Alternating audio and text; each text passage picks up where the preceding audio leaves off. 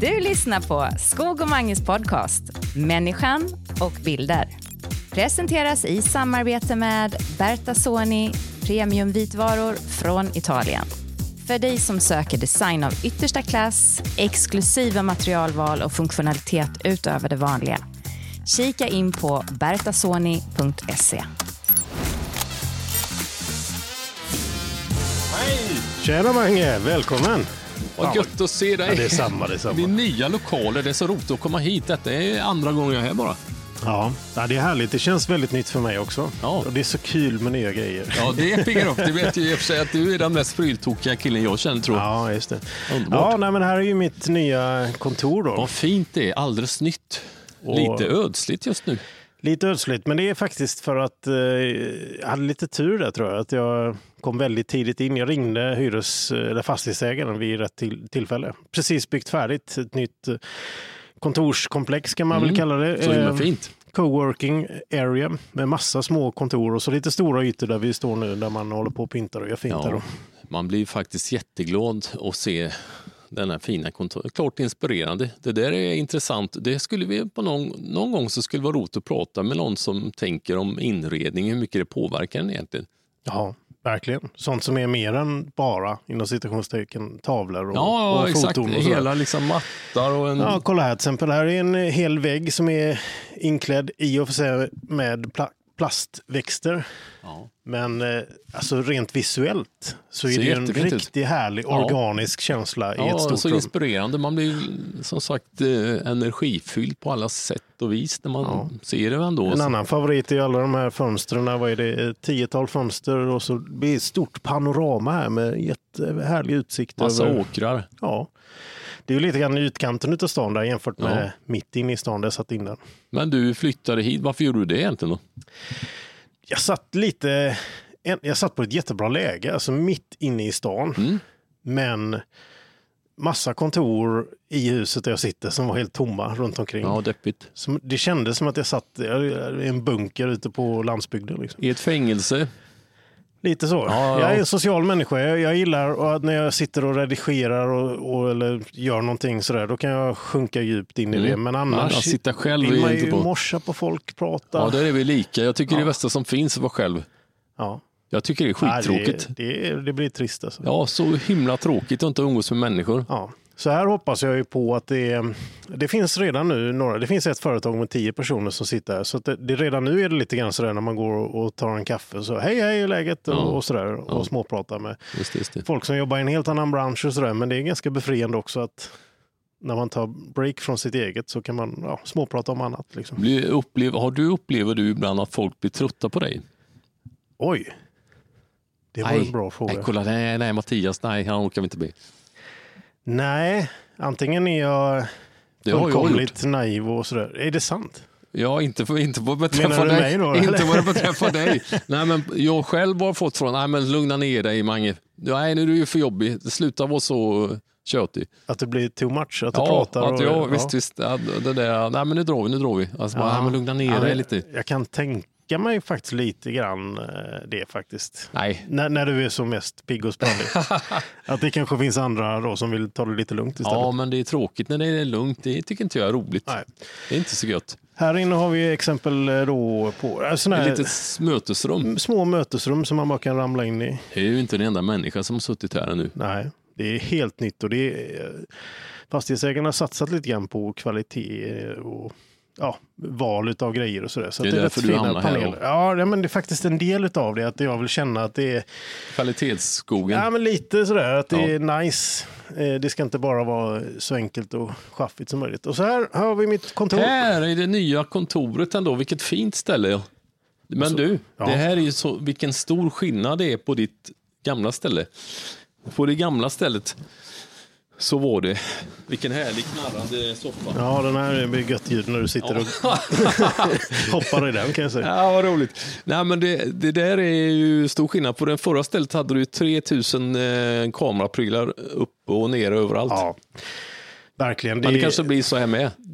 Risken finns ju, men det är faktiskt en del av en större förändring som jag tänkte. Jag har suttit ner och jag har ju nämnt det här i podden tidigare att jag till och med har suttit och skrivit dagböcker och funderat på massa saker och massa aspekter utav att driva en firma och jobba med det jag gör och så vidare. Och en sak utav de sakerna som jag har kommit fram till är att nej, jag gillar inte när det blandas, när det både blir lager och redigeringsstudio, fotostudio och allt annat som man håller på med.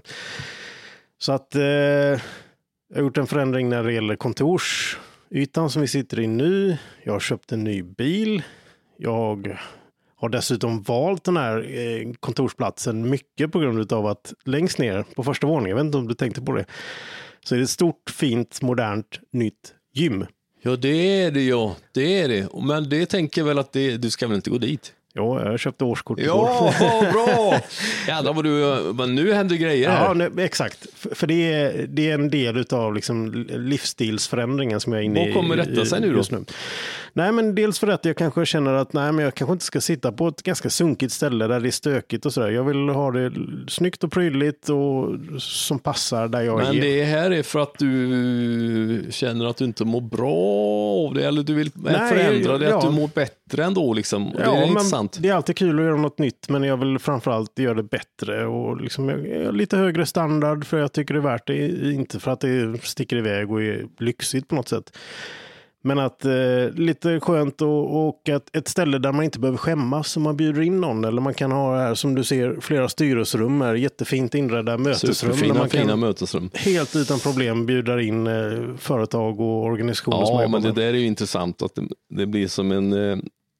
rätt avsändaren på det man håller på med, att det ska vara kvaliteten då, det är helt rätt faktiskt. Exakt. Ja, men det är intressant faktiskt. Så att, och men det är en sån fråga som jag tror många brottas med, och jag har gjort det de senaste åren. Jag har haft svårt att komma igång med träning när jag prioriterar hela tiden jobb.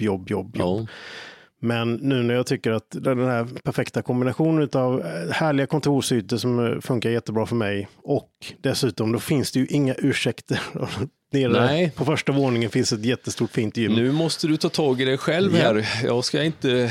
Nej, nu ska vi kolla här. Nu lovar jag ju väldigt mycket. Jag är medveten om det också. Så att det förstår det. Kolla här. Här har vi en glasskål. Den är tom, glasskålen. Den är tom ännu så länge. Men jag köpte ju gymkortet igår då. Och så tanken är så här att varje gång jag har gjort ett träningspass, varje gång du går på gymmet, så lyfter jag en kula och så lägger jag det i glasskålen. Det var första, men då måste du höra tillbaka den ges inte. Så att, men det här ska vi få be och återkomma till faktiskt. Det får vi göra. Och se hur många kulor som man fylls på i veckan då. Och kommer man hit och hälsar på så kan man ju bara kolla på den och så ser man om jag har lyckats eller inte. Du skulle kunna ha en livekamera stående alltid på den här. Ja, det så ser man så det inte... Ja, ska man fylla på med några kulor till innan jag gör det? Kan inte börja med underbart. Ja. Nej, men du, det är något som jag är avundsjuk på, det är din nya bil, din nya Tesla. Vilken fin bil. Och det här var roligt. Jag har fått provköra den. Men du var ju fruktansvärt nervös i alla fall. Jag har aldrig sett dig sådana. Nej, akta. Akta kanten. Nej, inte så. Jo, så var det. Hallå. Du var jättenervös. Jag var lite nervös. Först faktiskt. Från början så sa du, nej, du får inte köra honom. Och så tjatade jag massa så fick jag. Ja. Nej, men det är en fantastisk bil. Och det är också sån här, ganska medvetet val faktiskt. Jag är en person som faktiskt på riktigt stör mig utav... klimatfrågan, och vi ska inte fastna i den, men jag vill känna att jag åtminstone bidrar till någonting i positiv riktning. Så att varje gång jag satt mig i min invän eller tankar den med diesel, man får det smeta på händerna, det luktar och man kör långt och man skumpar och nej, det känns inte Mattias. Nej, därför gjorde jag det här skiftet. Du har inspirerat mig, och jag började känna det själv när jag åkte och tankade för någon vecka sedan, att man ska stå det vid. Det känns så gammaldags och så fel att stå och fylla på massa diesel, och det är äckligt bara. Det bara sker. Ja. Jag vill också en elbil. Ja. Nej, men fantastiskt. Jag är ingen bilperson så egentligen. Jag kan allting, men det jag kan, det är att njuta utav komfort och liksom sitta i ett modernt fordon med funktioner, och man har det riktigt gött. Livsnjutare skog. Lite så. Och använder man bilen dagligen i sitt arbete, så det kommer jag fram lite fräschare till jobbet när jag ska spela in någonstans. Så finns det någon liten glada. Ja, jag tror det. Det är väl inbilda mig. Ja, det är klart. Och det är nog bra, för du kan bli ganska tjurig ändå. Nej, jag skojar. Nej, men så är det. Så att i min värld just nu så är det väldigt mycket som är nytt.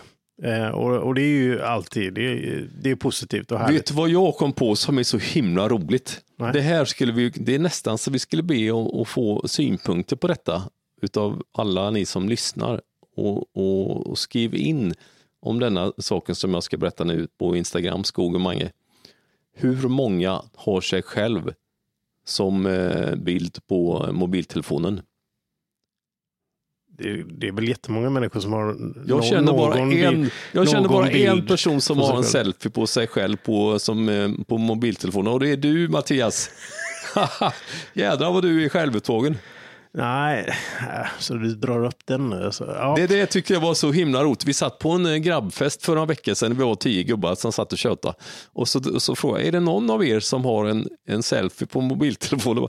Nej, jag har bild på min fru. Nej, jag har bild på min hund som jag älskar. Och, ja. Och du hade, och så var det bara du hade en bild på några stenar. Ja, ja. Det var en fin bild, tänkte jag.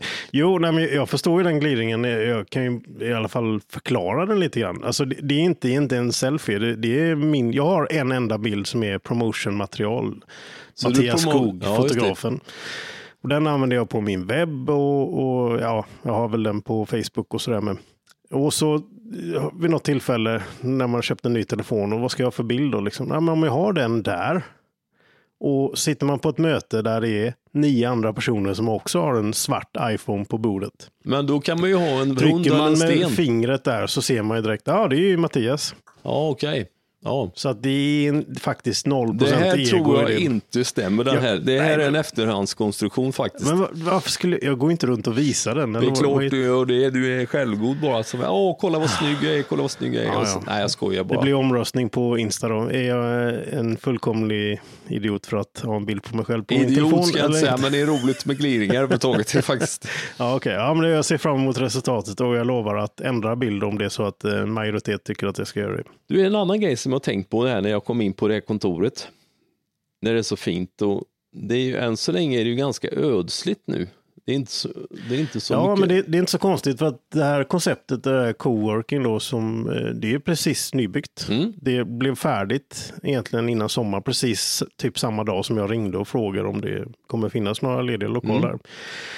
Så att marknadsföringen utav det kommer ske nu efter sommaren där. Mm. Så att, och jag har redan fått en plats för att jag sa direkt när jag var och kollade att här vill jag vara. Mm. Så att en regnig dag i somras så hade inget bättre för mig, så flyttade jag faktiskt hit mina möbler. Mm. Så att jag är först på plats, och då blir jag också lite sådär ny på jobbet och får möjligheten att säga hej och välkommen till folk när de kommer genom dörren och kanske flyttar in. Så det var ju det som jag skulle komma till. Det här är så himla intressant. Hur är man som människa och hur inbjudande och snäll är man mot nya människor? Ja.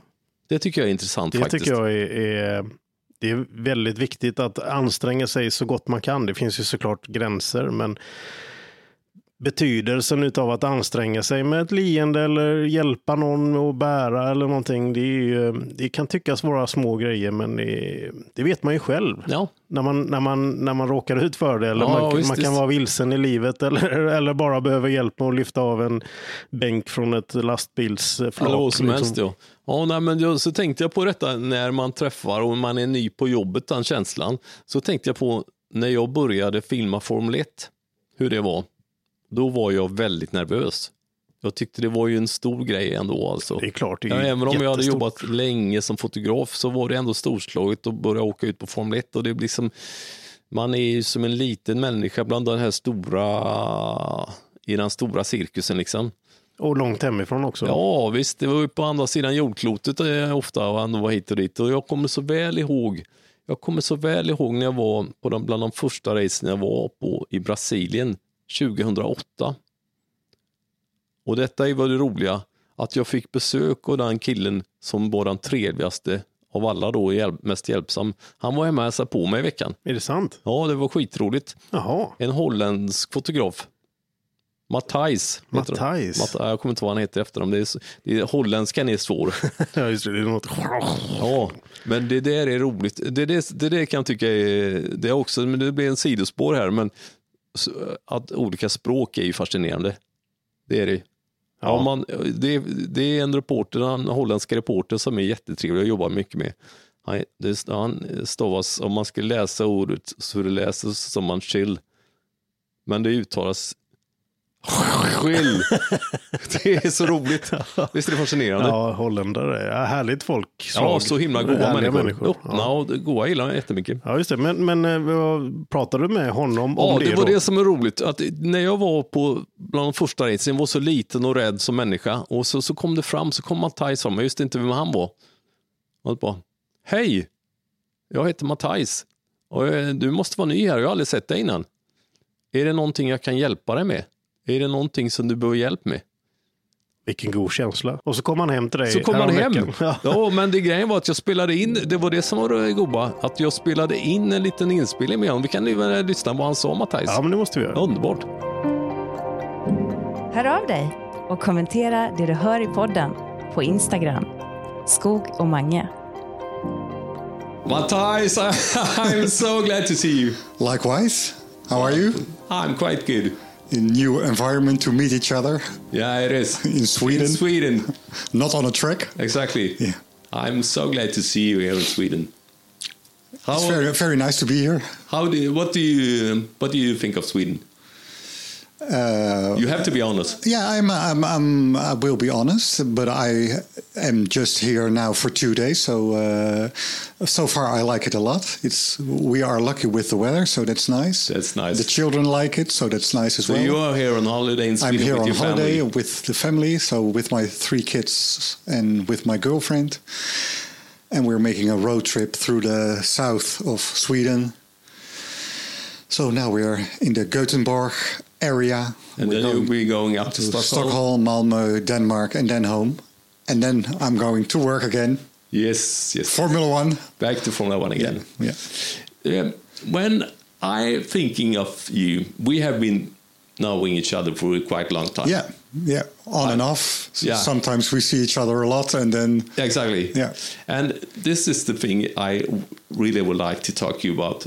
The first time I met you, you probably don't remember this. No. I remember it so strongly. This was back in 2008. Yeah, a long time ago. It is a long time ago. And I was doing my 3rd Formula 1 race. Yeah. This was in Sao Paulo in Brazil. Yeah. And I was so nervous. I didn't know anybody, and it was a completely new environment. Yeah, it was new people. Yeah, it was new people, and it was quite difficult. And it's not that easy to be on site working with Formula One. But I remember you come up to me and say, "Hello, my name is Mathijs. I'm working for Dutch TV. Nice to see you." And it was on the track. This was on the in Sao Paulo. On Sao Paulo, next to the commentary booth. Yeah, and. You were probably the only one who asked me, is there something I can do for you? Because all other people, they don't really care about you. And I think that's part because the other crews are very big and we, in the time, were also very small crew. So then it's easier to meet with other crews. Probably. If you're still, in the big UK you were the only one who asked me, is there anything I can do? Just ask me. Yeah. And that was so nice. Yeah. And I always been thinking, since that day, I has been thinking of, that was so nice of you to just ask me, is there anything I can do for you? Yeah. And I have actually tried doing that myself all the time and meet people and ask them, is there anything I can do to help you? Yeah. That's a nice thing. Yeah. It is. It's nice to be able to help somebody who's new. In the environment, and when I did my first race, there was the former Formula 1 cameraman for Holland was there on site to help me. So then it's nice to help somebody else later on in your career to help with where is what and how does it work here and what are the rules what. Yeah, it is difficult to come to new place. But how do you see other people? Do you think that's normal that people? Because when I'm thinking of, it's not that many people who ask you, Okay, is there anything I can do in Formula One? No, in general, yeah. Maybe it is difficult with Formula One. Maybe it is because that's not an easy place to be. No, but I always try to help them, and we are not competitors. But maybe when I start thinking of now, because in one way we could be some competition between us to get the best picture. Yeah, but there always will be a time that somebody can help you. Mm. And if you always try to push away people. Yeah, if you're going to push somebody away, then next time they're going to push you away from something which is happening. So why not be kind to people? Be kind to people, and then in the future they will be kind to you as well. And now that I don't have a problem, but next race maybe I have a problem with something technical, or and then I hope they will help me as well. And Mathijs, how is it to be working with a world champion like Max Verstappen? It must be much, much funny for you. Yeah, it's really nice to see the complete circus around Max Verstappen, also behind the scenes. And there's a lot of things happening behind the scenes which you cannot film or you're not allowed, but you see them and you remember them. And in the beginning of my Formula One days, I was working with some other Dutch guys who were driving for Spyker, the Dutch, the short-lived Dutch Formula One team. The Spyker, wasn't it some connection with Sweden? The Saab cars? Yeah, the one of the Spyker Formula One founders. What was his name again? I remember. Yeah. This is interesting. I remember when the Saab factory did the bankrupt and everything. Yeah, then one of the Dutch founders of the Formula One team bought a stake in Saab, I think. Yeah, exactly. Yeah. Victor Muller. Yeah, Victor exactly. Muller is his name. Yeah, exactly. I remember. I met him. I think he had a lot of companies and dealings, and I don't know what he's doing right now or what the state of Saab automobile is right now. No, they're not existing anymore. No, Saab, so. No. But when I started in Formula One, that was also, I think, the first real season, the first complete season of Spyker F1. And that was a complete Dutch team. That must be funny. That was funny, but that was also my first year in Formula One, so it was very intense, and these were Dutch guys who bought a Formula One team and thought, well, now we have a Formula One team and now we're going to be famous. And then they start realizing, fuck, we bought a team for a lot of money, but the real spending comes now when we are operating the team. Okay. So we have bought a team, but now we need a lot of money to run the team. Okay. But it must be so nice to be working with somebody who is the best. Yeah, it's very nice. And in my first years of Formula One, there was never or hardly a Dutch anthem playing during prize ceremonies. No, but when did we hear the Swedish? Yeah, and now every weekend there are prize-giving ceremonies with Dutch anthems. So every time you hear the Dutch anthem, you think, yeah, it's for Max. But the complete machinery around Max is impressive. And of course. But I have also been following Max for many years. And but do you think you have the access to him, or is it sometimes that you would like to be closer to him, but they say the team around the inside, now you can't do this? Now I think, what shall I tell and what shall I can't tell? I think they're very strict about access. And of course Max has, like all other drivers, has some mandatory press things, which we all know when they're at the pen, and then they have to come. And for the rest, I think they're keeping him real, giving him a lot of privacy. Do you like him? I like him for his professionalism. He's very professional, of course, and he's ruthless. He's he has all the characters I think you need probably to become a world champion. There are, I think, a lot of Formula One drivers who are just too nice. Last week in Budapest, we had a long interview with Alex Albon, which also is, of course, a very good Formula One driver, but he's so nice. Yeah, he seems to be a too nice person. Is he asshole enough to become exactly a world champion? This is interesting, because if we are comparing what we said in the beginning of helping each other and being a nice guy, it's not really what the Formula One drivers do. No. If they are winning. So. No. So maybe we should start being a little bit more of an asshole to be the best, or? Yeah, maybe. But I don't think that's when it's not your personality. No. That doesn't work. So I don't think I would be asshole enough to be a Formula One champion. No, this is interesting.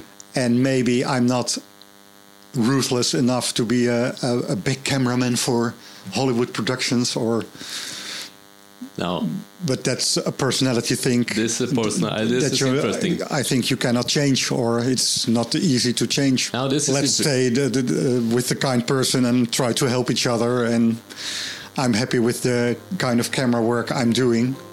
Yeah, absolutely. And I'm not really the ruthless cameraman.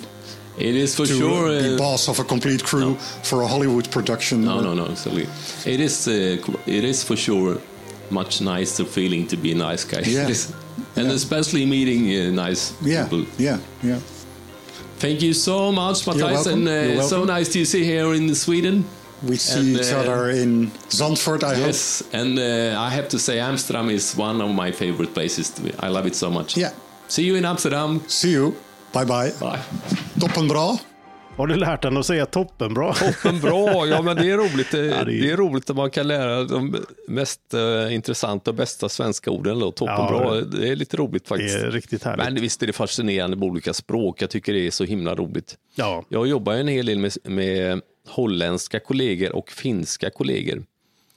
Och det finns nog inget konstigare språk än finska. Nej. Det är ju knepigt alltså. Ja, du kanske jag förnärmar någon, men man tycker nästan synd om finländare ibland när de pratar engelska. Det går liksom inte att tvätta bort. Det finns säkert jättemånga finländare som har klockren engelska. Absolut, men det finns det bästa, det är kanske ändå det bästa ordet som jag vet. Det är ett finländskt ord. Okay. Och det är om du säger hej hej på finska. Vet du vad det heter? Nej. Moi moi. Moi moi. Det tycker jag är, jag brukar ofta säga moi moi ändå, och det är något som jag har lärt mig, och jag tycker det är så underbart. Man blir så glad när man säger moi moi. Ja, det är mjukt, mycket finare än hej hej på något sätt. Men så har ju finskan, varför kommer vi in på finska? Mycket hårdare liksom sådär, ja. Men så är det. Men det finns en charm med det, finlandssvenska framförallt. Jag har några vänner som är finlandssvenskar. Jag tycker det är väldigt mysigt när de pratar. Ja. Mumitrollet är ju nummer 1 ändå, underbart, det är så bra. Men annars är ert samtal där, det är ju jättefascinerande att höra. Han verkar ju verkligen lugn och trygg i sig själv. Lugn och trygg, jag älskar honom jättemycket. En supergod vän och god gubbe alltså. Och jag tänker mig någonstans i det här ämnet att det handlar kanske lite grann också om ett självförtroende. För är man lugn och trygg i sig själv, då behöver man inte vässa armbågarna, ta plats, knuffa undan någon annan för att lyckas med någonting. Detta är så intressant faktiskt. För att det är klart, å ena sidan så är man glad att man får hjälp. Men det finns många situationer när jag tänker hur jag har jobbat vid många situationer. Men det blir på något sätt olika situationer, och det blir på ett sätt spelreglerna för hur du ska bli. Även om du kan vara snäll, så finns det situationer där jag kan vara nästan helt hänsynslös. Oj. Det är ju hemskt att säga detta faktiskt. Nej, men det kommer situationer där man vill ta de där bilderna. Jag vill ha de bästa bilderna, och då struntar jag i om jag knuffar omkull någon människa. Det är ju hemskt. Men jag vill ta de bästa bilderna. Ja. Jag vet inte vad jag ska säga till mitt försvar.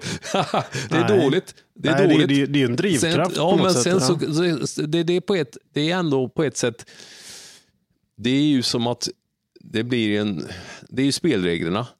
Det är ju som att du går upp i en boxningsring. Då vet ju alla att någon kommer få smäll på käften liksom. Ja, men det är inte samma sak som att du är en god människa liksom, och hjälpsam när du träffar nya människor. Nej. Där vill jag verkligen, och det tror jag är ganska bra på. Ja, men du kör väl inte, du har väl inte kört med tjuvknep? Alltså typ rycka loss någon annan fotografs batteri eller slå krokben? Nej, snälla någon. Men det har man ju hört många historier från olika redaktioner och mediehus. Ja. Jo, nej men precis, för jag tänkte på det med under ert samtal att det finns ju jättemånga människor som är neutrala, kan rent av de flesta kanske är neutrala. Mm. Det vill säga att man är varken överdrivet positiv eller överdrivet negativ när det kommer en ny person in genom dörren, utan man sköter sitt eget liksom. Ja. Men så finns det de här människorna som är positiva, hjälpsamma och anstränger sig för att folk då ska få en riktigt god, härlig upplevelse. Men så finns det också sådana som aktivt bromsar av olika skäl. Jag kan inte förstå det riktigt. Varför skulle man gå fram till någon? Jag har också hört det. En ny på jobbet i mediebranschen kommer fram och det första som man får höra rakt upp i ansiktet är att hej, bara så du vet det, ingen här vill att du ska lyckas med det du gör här. Nej, men det har man ju hört sådana historier. En ny anställning som börjar på det sättet. Jo, men det är klart att det är ju som en tävlingsvärld, men det är ju tragiskt. Tänk, det är inte charmigt det någonstans. Det är inte sunt alltså. Nej. Och så utåt sett så är allting frid och fröjd och alla världens godaste gäng. Liksom. Nej, men det har man ju hört många historier om fotografer som är pajar liksom. De pajar kameror och de snor batterierna och pajar. Va? Är det sant? För att de vill att andra ska misslyckas. Aktivt motarbeta en kollega. Alltså. Ja, det är ju hemskt. Ja, det är verkligen långt ifrån hur vi tänker i alla fall. Ja, hur man tänker och att bara förstå det liksom. Nej, det förstår man ju inte. Men det är klart, det är i alla fall har varit, jag vet inte hur det är nu, men på olika ställen ett riktigt tufft klimat där det är en tävling, att vinna prestige, att vara den som gör saker och ting bäst och först och störst. Jo, men det är väl en mänsklig, ligger det kanske på ett sätt i naturen då att man vill prestera men man får ju ändå följa vissa spelregler, så det är ju ingen tvekan om den saken, tror jag. Nej, men jag känner igen det själv också. Så sent som då för 4 år sedan när jag skulle starta upp och göra en stor förändring i min egen karriär och säga upp mig från en anställning och starta igång en egen frilans eller produktionsbolagsverksamhet eller sådär. Då var det ju, jag ska inte säga att det var många, men det var några få personer som kanske inte hade en direkt fientlig inställning till det ska jag inte säga, men som hade en väldigt avvaktande, varför gör du det här då? Alltså, men den stora majoriteten var wow, vad kul, vad kan jag hjälpa till med? Ja, det är gott, det är klart, det är underbart. Precis som ni pratade om innan här.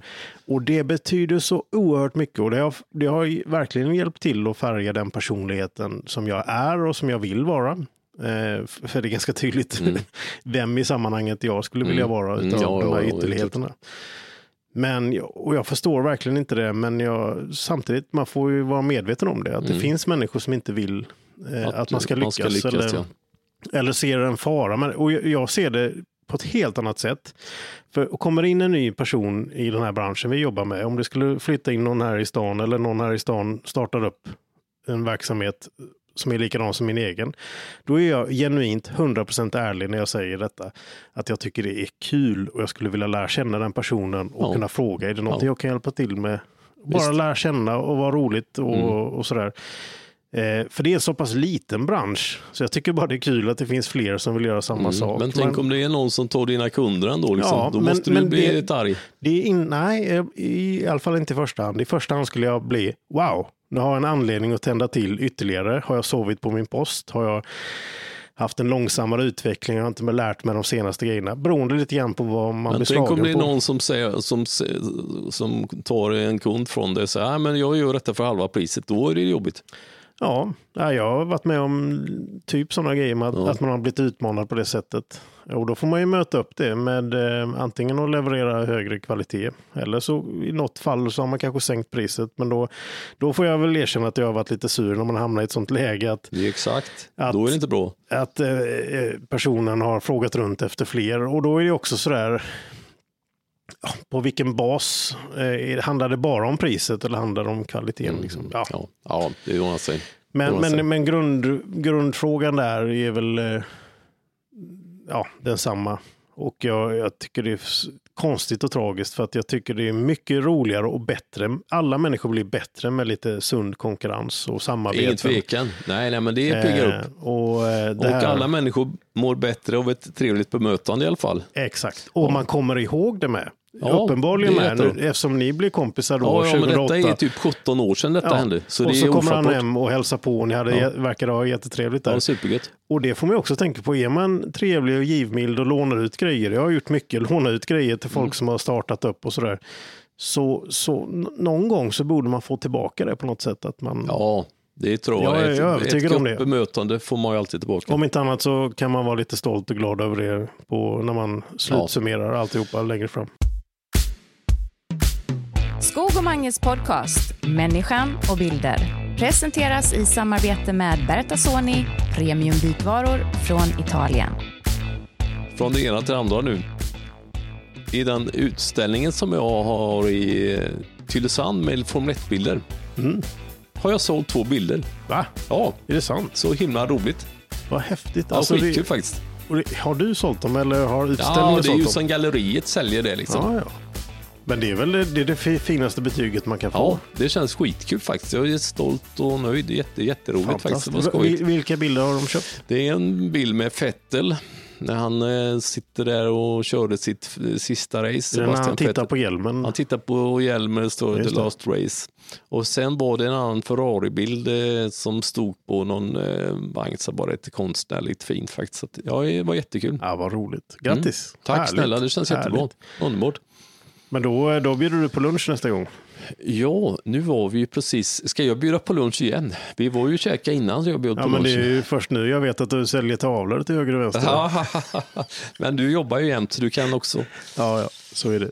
Mattias Skog. Roligt, vad roligt. Hur länge pågår den där utställningen på Hotel Tilsand i Amsterdam? Ja, det är nog inte riktigt bestämt. Den hänger väl lite permanent, mer eller mindre hela tiden där. Eller det har ju så blivit att jag är en fotograf... det är inte en in-house-fotograf, jag vet inte om man kallar det. Men det är ingen till, det är liksom som hänger det jämt.